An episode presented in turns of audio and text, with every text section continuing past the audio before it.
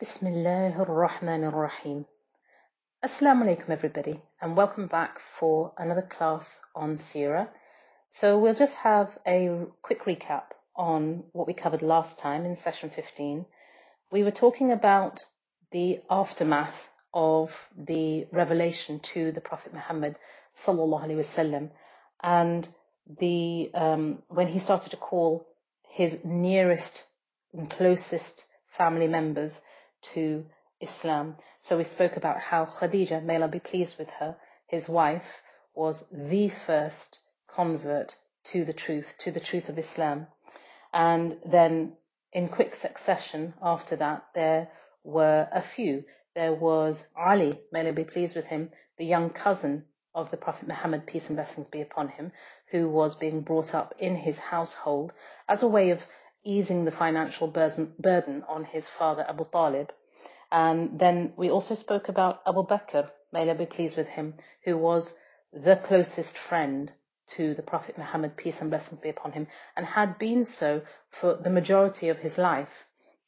And now that the Prophet Muhammad is 40 and he receives the revelation, he tells his closest friend, and we hear how Abu Bakr, may Allah be pleased with him, absolutely immediately took Shahada with the Prophet Muhammad sallallahu He, he declared his, his Islam and his belief in Allah subhanahu wa ta'ala and his belief in the prophethood of Muhammad sallallahu alaihi wasallam. And then we looked at how Abu Bakr radiallahu himself then went on to call some of his very close circle of friends to Islam. We also spoke about one man who came from Yemen. So he'd come from quite far and he had heard some rumors about some new religion that was being um, spoken about, not the idol worship that he associated with those in Mecca. Um, he himself had never really accepted or believed in idol worship. So when he heard that there was some some new truth that was being spoken of, he sought out the Prophet Muhammad, peace and blessings be upon him, and once he'd spoken to him, he declared his, his Islam. Uh, he took Shahada. And he wanted to then follow the Prophet Muhammad, peace and blessings be upon him. But um, the Prophet Muhammad, peace and blessings be upon him, at that time, he was giving his da'wah, he was calling people to Islam privately. It wasn't a secret. We, sp- we spoke about this last time. It wasn't a secret because people had heard rumors about it. So it wasn't sort of completely behind closed doors when no one else in the society had heard anything about it people had heard some things about it, but the Prophet Muhammad, peace and blessings be upon him, wasn't going open, if you like. And that's where we left off last time. So let's resume from that point. So this is that first three years where the Prophet Muhammad, peace and blessings be upon him, has called those closest to him as a form of private invitation to the truth of Islam. He's not gone open. He's not spoken to the whole of his city yet. And there are some wisdoms of that initial stage of dawah that we can think about and take benefit from. So in those first three years, the Prophet Muhammad, peace and blessings be upon him, because he didn't make any sort of public proclamation, he was able to avoid all of the hassle and all of the stress that would go with that kind of pressure that he would then get from his people, the Quraysh. And because it was a private kind of da'wah, it was a private calling to, to those he knew very, very well and felt would be receptive to the message of Islam, that it didn't cause any public problem. So because it didn't cause any problem publicly, the Quraysh the, the government, if you like, of that time let him be. So this allowed him, the Prophet Muhammad وسلم, that luxury of spreading Islam to all those that he felt would be interested. So Islam spread in Mecca, but at that time, the Quraysh didn't do anything about it because it was spreading sort of privately and not openly. And another benefit of this stage was that the Prophet Muhammad was able to concentrate on teaching the basic message of Islam, you know, the fundamentals, if you like, the pillars of faith. And he didn't have to worry about any of the torture and persecution because there wasn't any direct confrontation between him, uh, the Muslims, the, the, the ones who had converted, and the wider society. Another blessing and wisdom of this stage is that the early Muslim converts managed to form very solid bonds of brotherhood. If you can imagine, there was only a very small handful of them, and you know they would know who each other were by name, by association, by face. They would know each other very, very well. So the fact that there were so few of them, it meant that they were very close with each other and they had that strong bond of brotherhood. The other thing is, if you look at the names, if you read the names and you, and you get to know the names of those early converts, you'll see that each of them were absolute giants in their own right. I mean, the Sahaba, the companions of the Prophet Muhammad, peace and blessings be upon him, we know so many of the names, but if you look at those who were at the very beginning of this spreading of Islam, the very beginning of the message, they were such amazing people. You could say they were famous. You know, really, they're, they're famous amongst the seerah, and their names will keep on cropping up in all of the different situations that the Prophet Muhammad, peace and blessings be upon him, finds himself in his life as a prophet, because they really were his stalwart. They were the absolute core to to his support. And this shows that in certain situations and in certain times and places, there is a permissibility for us as well to keep that to keep that spread of Islam as a private thing. So we don't go, you know, you, you, don't have a billboard about it. You don't go, you know, and call out in the middle of in the middle of a town square about it. You know, in some countries where sometimes it isn't allowed to openly proclaim your religion, to openly preach Islam. So perhaps in that case, you can follow that same strategy that the Prophet Muhammad, peace and blessings be upon him, followed in those first three years, where he only spoke of Islam to those who were very close to him. When you look at the early converts to Islam, you find that the majority of them, not all of them, but the majority of them were from what we would say to be these days, although we don't really talk about class, but in those in that society they were of a lower class. There were some from that higher upper echelon of society, like Abu Bakr and like Uthman and that we spoke of last time. But most of them, so for example, somebody like Bilal, may Allah be pleased with him, who was a slave, Ibn Mas'ud, may Allah be pleased with him, who although wasn't a slave, he was from the servant class. All of that kind of group were considered to be from, you know, just the lower classes of people in that society.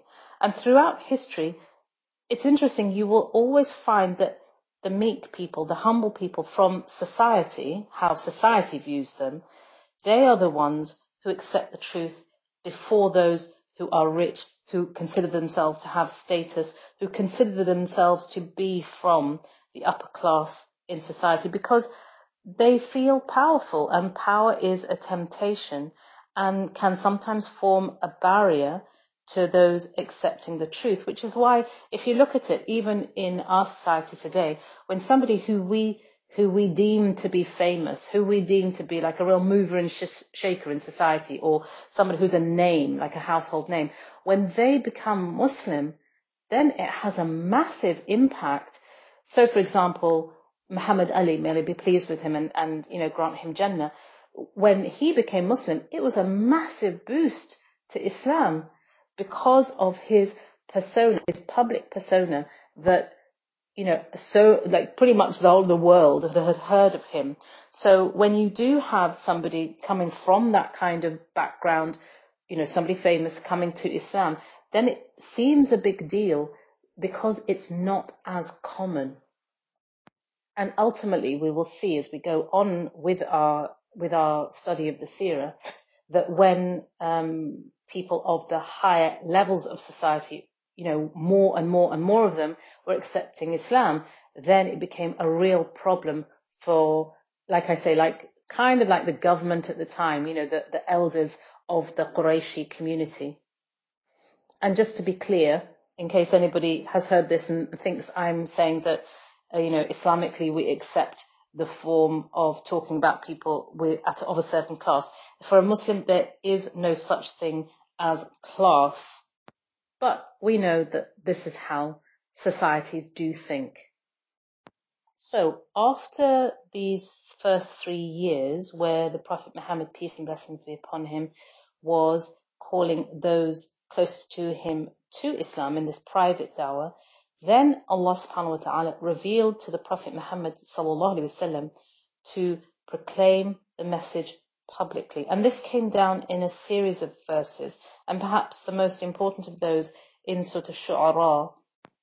In ayah number 214, where Allah subhanahu wa ta'ala commands the Prophet Muhammad to warn your nearest, in other words, your closest relatives. So it was from this that the Prophet Muhammad understood that Allah was commanding him to stand and publicly speak of Islam. So it was no longer sort of this individual one to one explaining Islam to somebody, them taking Shahada. So the Prophet Muhammad, peace and blessings be upon him, carried out this command in two stages.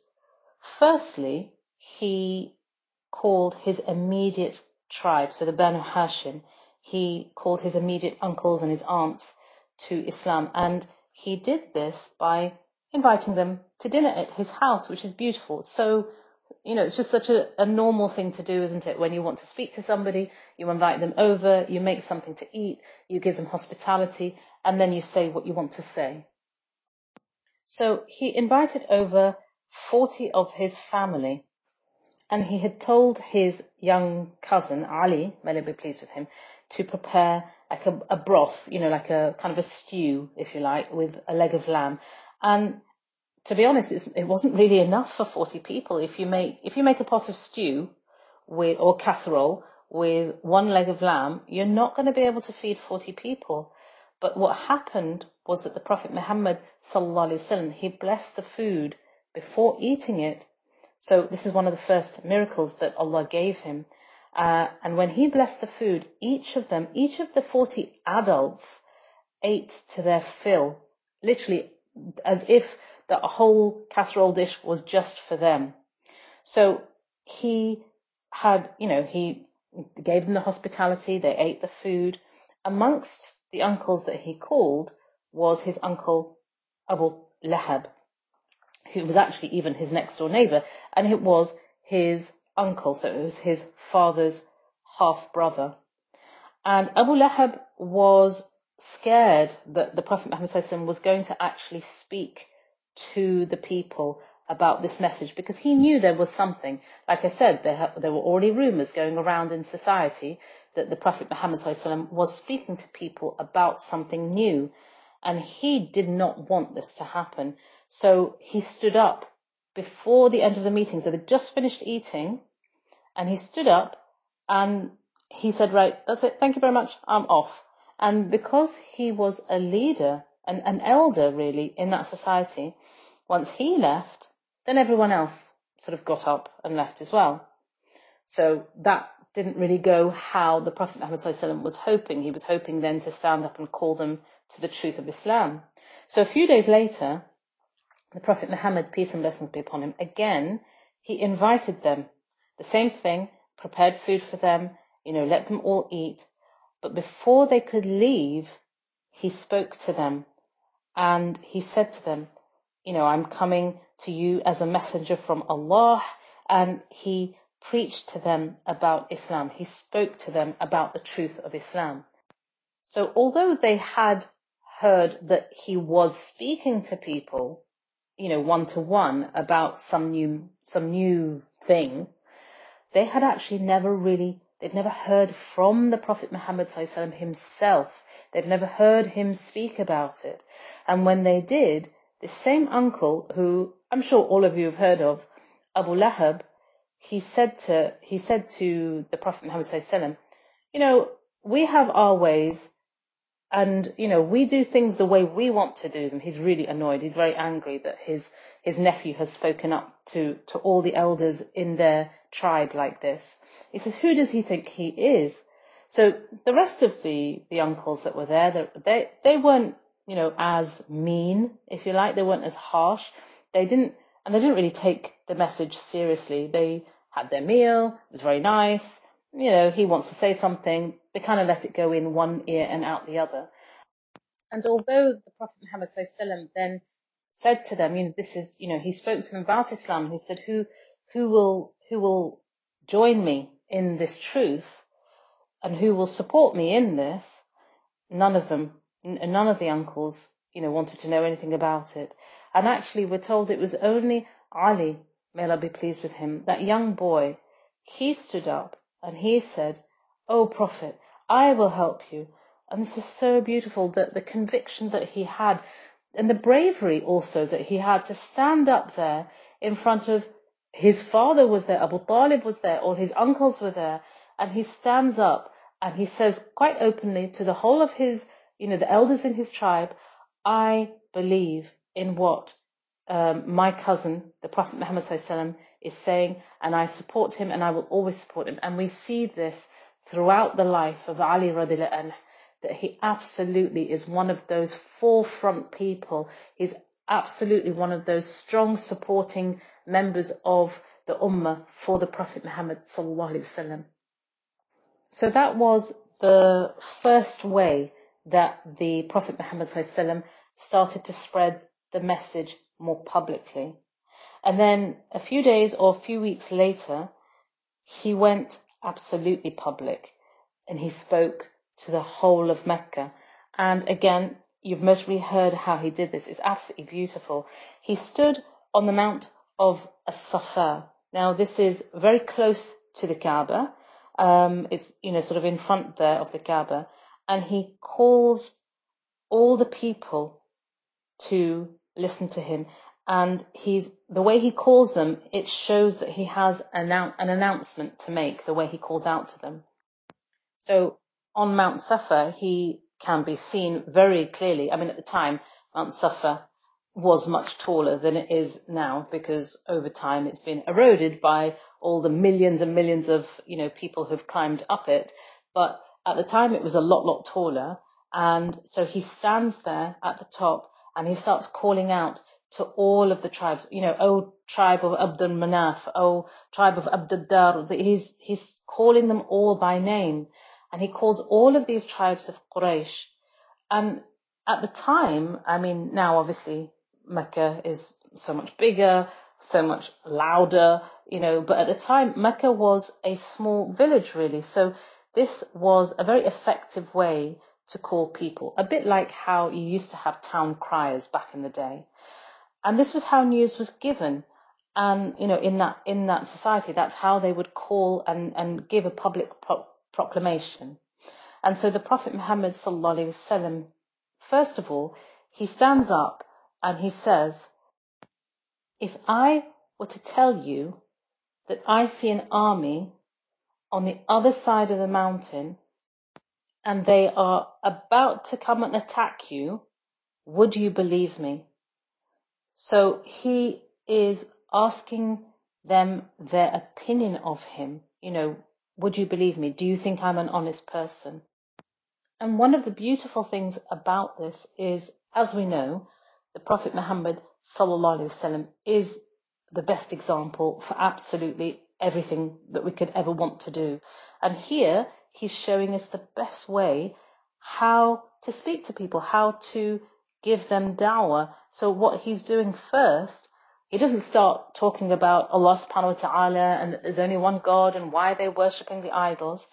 He gives them a theoretical proposition. He is getting their attention first. He calls them all by name.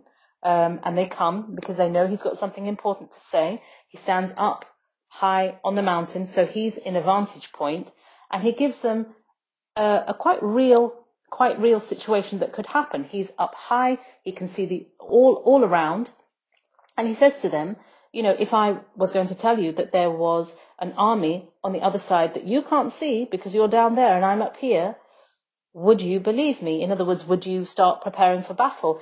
just because I am saying this to you. How much do you trust me? So he's, he's asking their opinion of him. So first of all, he's prepping them really for what's going to come next. He wants them to understand, you know, to really fully consciously be aware of what kind of person he is. And they all say, yes, you know, you are Al Amin.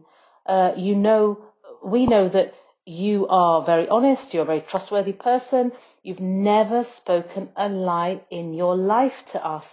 So he's getting them to testify to his character, which is another, you know, publicly in front of each other, they are saying this.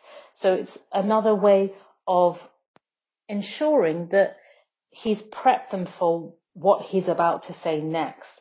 And also you can see the standing that he had in that community. He was so well loved. He was so well respected and he had such a good name for himself. So many, all of the community all testified that yes, you're so truthful, you're so honest. And that's just such a massive lesson to all of us. If you want somebody to believe in the truth, you have to be a truthful person yourself. Muslims have to be truthful people. They have to be honest, upright people. Otherwise, why will anyone want to listen to their words when their actions speak so loudly against them? So now that the Prophet Muhammad, peace and blessings be upon him, has kind of prepped the situation, he's given them this theoretical situation that if I saw um, an army attacking, would you believe me? Would you start preparing for battle? What do you think of me? So they all testify to his truth. Then he says to them, then know that I am a messenger sent by Allah. I am a warner sent by Allah so that you may save yourselves from his punishment.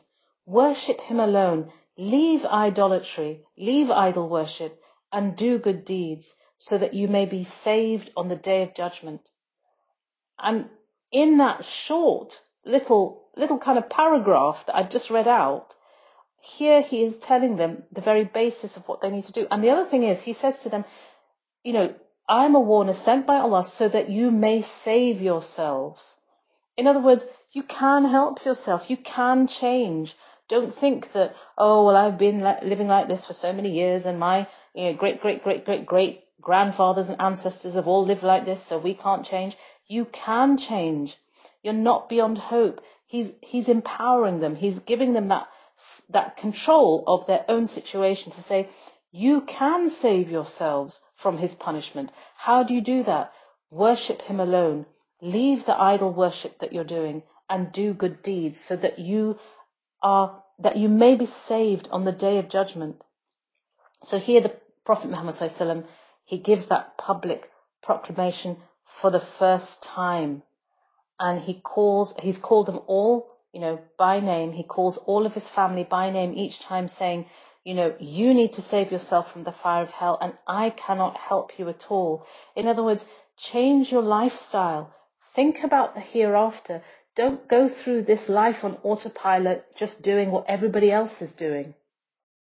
But with this, clearly, the Prophet Muhammad is now, you know, he's gone public, opening up a massive can of worms here because this is the the first excuse that they have, that the, the city has to show their anger, their hatred, their animosity to the message. Because before that, he didn't go to them with Islam, and now he's called them all. So in that crowd, is his uncle, Abu Lahab, the one we spoke of, who was at the dinner. And he was actually his worst enemy, his own uncle. And he stood up and he, he literally, he threw some sand at the Prophet Muhammad as a sign of disrespect. A bit like how if, you know, you go to something, somebody's giving a speech and, and people are throwing like rotten tomatoes or whatever at them. So it's a sign of disrespect. And he says to him, Tabbalak. May you be cursed. Astaghfirullah. I mean, even, I don't even like saying it. And he says to him, is this why you called us here? You know, for this rubbish that you want to tell us? And that's the first sign of anger and hostility there that started towards the Prophet Muhammad and very sadly, it started by his own family member, his own uncle. And this is exactly as the elderly Waraqa ibn Nawfal had told him three years ago when he'd gone to him, his wife Khadija radiallahu the Prophet Muhammad's wife, had taken him to her cousin Waraqa ibn Nawfal, who was a learned man And he said to him, then your own people will reject you. And here we are. This is when it's starting. They're starting to reject him. So when uh, Abu Lahab had said this, this, these horrible words to the Prophet Muhammad Allah subhanahu wa ta'ala revealed verses that we recite to this day. أعوذ بالله من الشيطان الرجيم بسم الله الرحمن الرحيم تبت يدا أبي لهب وتب which in English means cursed are the hands of Abu Lahab. This is Allah cursing him. And in that chapter, in that surah of the Quran, Allah is predicting, as only Allah knows everything, and everything from the past, the present, and the future. Allah is the one who created time, He's the one who created everything. And He is predicting that Abu Lahab would live and die as a disbeliever, even though he could have, for the next, you know, however many years while he lived, for the next 13 years, he could have accepted Islam, but he didn't.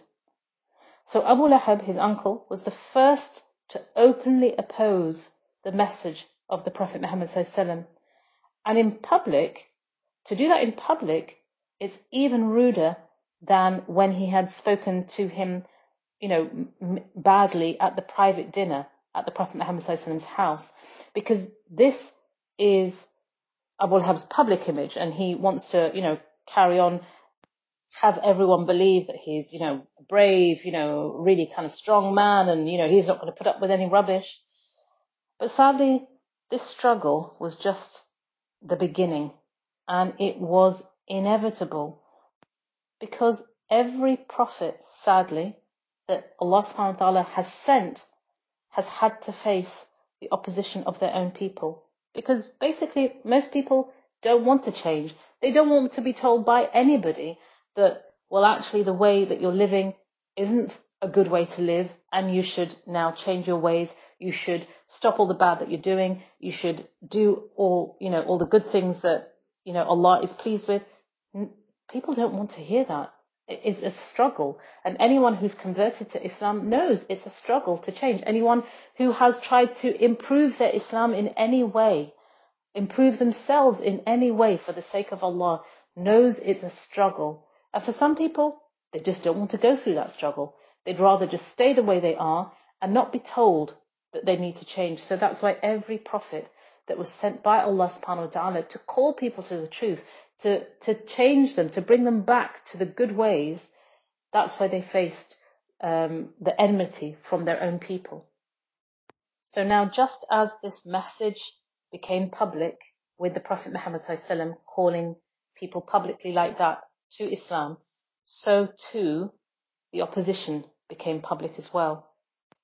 But the Prophet Muhammad carried on preaching publicly. Once he'd done this, once he'd called everyone you know, when he was standing on Mount Safa and he called everyone to to leave their ways and to follow uh, to follow the truth, then he carried on with that public spread of Islam. And the way he would do this is he would go to the people who had come to Mecca, whether it be on business or to visit the Kaaba, people would come because of the Kaaba.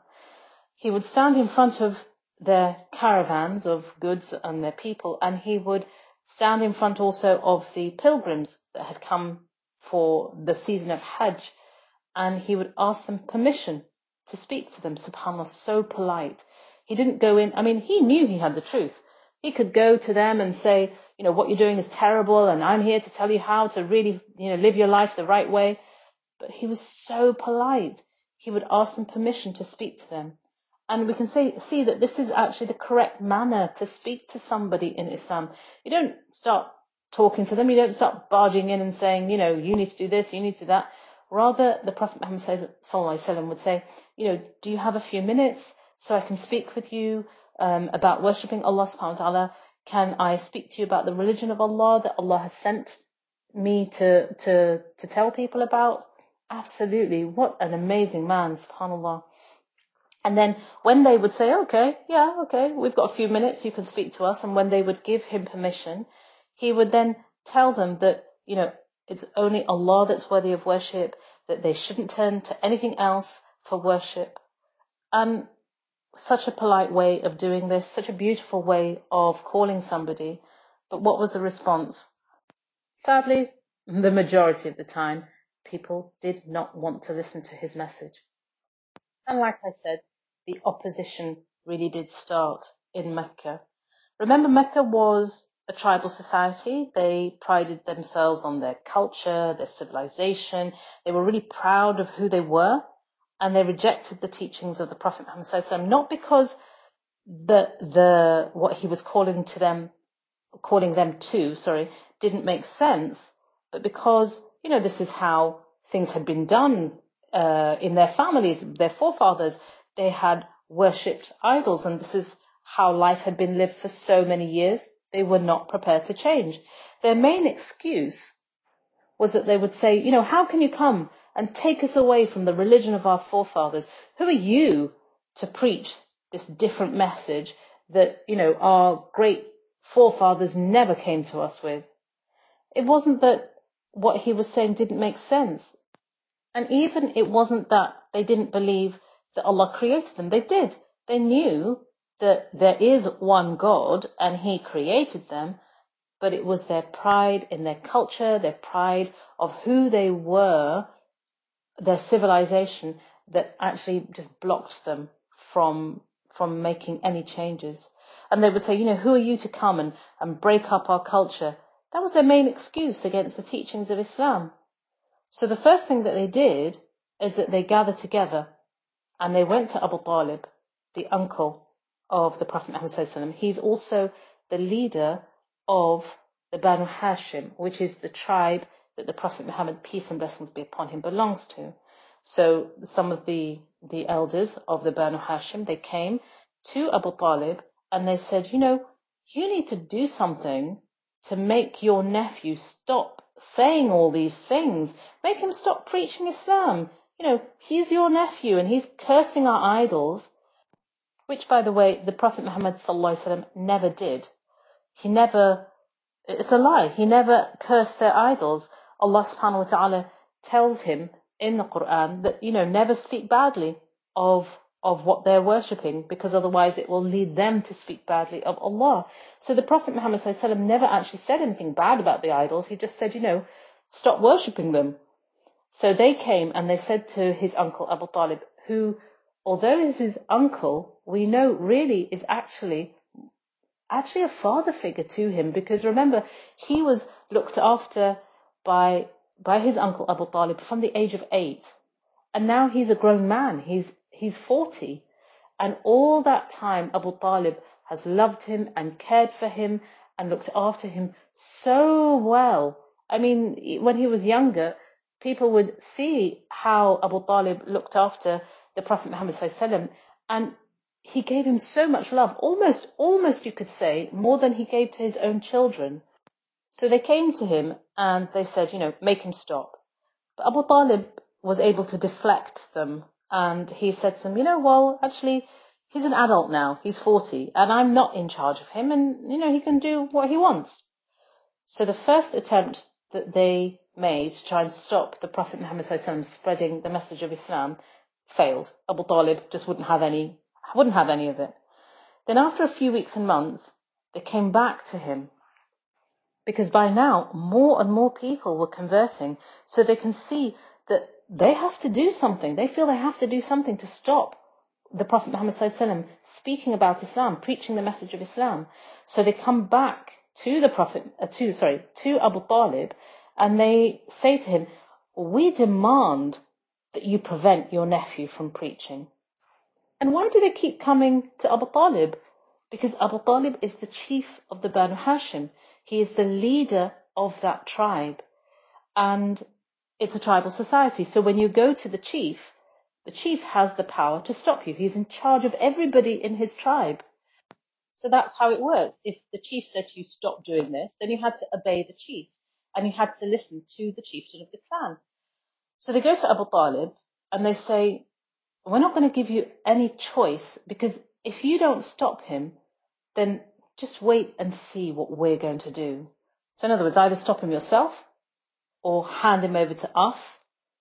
And obviously then they were going to kill him. So, but they were threatening Abu Talib saying, you know, if you don't do it, then we're going to do it.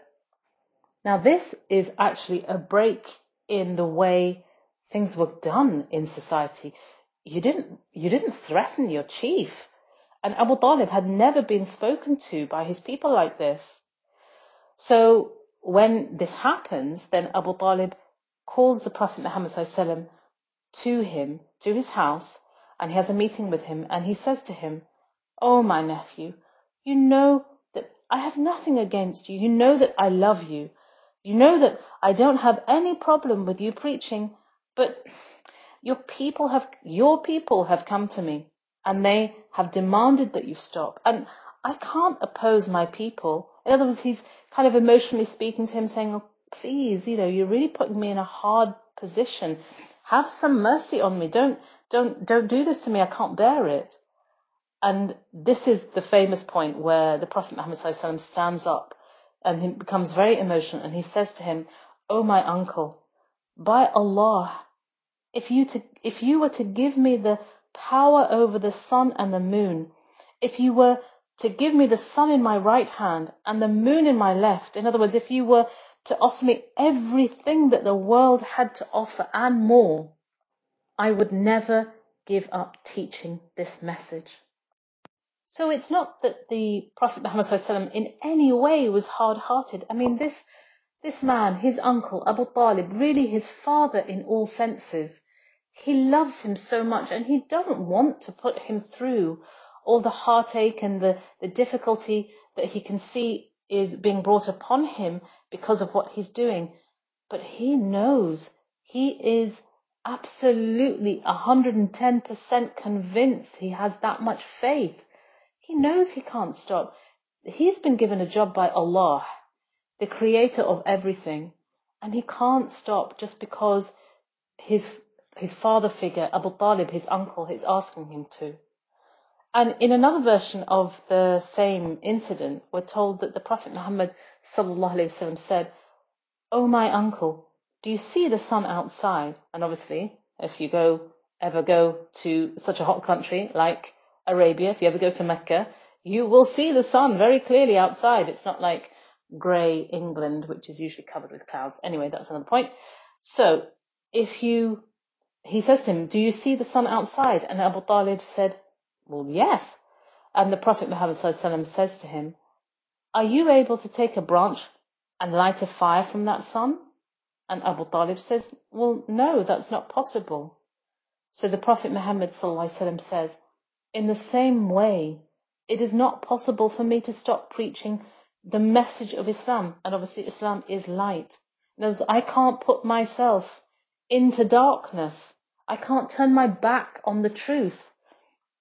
Now that Allah subhanahu wa ta'ala has given me the light of Islam, just like you can't light a fire directly from the sun, I cannot extinguish the light of Islam directly. So when Abu Talib sees how strong and how firm the Prophet Muhammad, peace and blessings be upon him, is on his path and the resolve that he has to carry on, he says to him, O oh my nephew, do as you please. From now on, I will never stop you again. And Alhamdulillah, he, he lived up to his word. In other words, he's telling him, you know, whatever happens, I will be with you. I will be there supporting you. And as we go on with the seerah, we'll see that's exactly what he did. He never left the, the support of the Prophet Muhammad, peace and blessings be upon him. But sadly, as we most probably all know, despite this love and concern and care that Abu Talib had for his nephew, for the Prophet Muhammad sallallahu alaihi wasallam, it's a sad fact that he didn't actually ever accept Islam. He remained an idol worshipper and he died an idol worshipper. And yet, he supported the Prophet Muhammad, peace and blessings be upon him, as much as he could. And there is a lot of wisdom behind why Allah subhanahu wa ta'ala arranged things in this way. And inshallah, we'll go into that next time. So for now, that's me signing off. I hope everybody will join me back again next session. Subhanakallahumma wa bihamdika. أشهد أن لا إله إلا أنت أستغفرك وأتوب إليك Glory and praise be to you, O Allah. I bear witness that there is no one worthy of worship except you. I beg of you your forgiveness and repent to you. Ameen.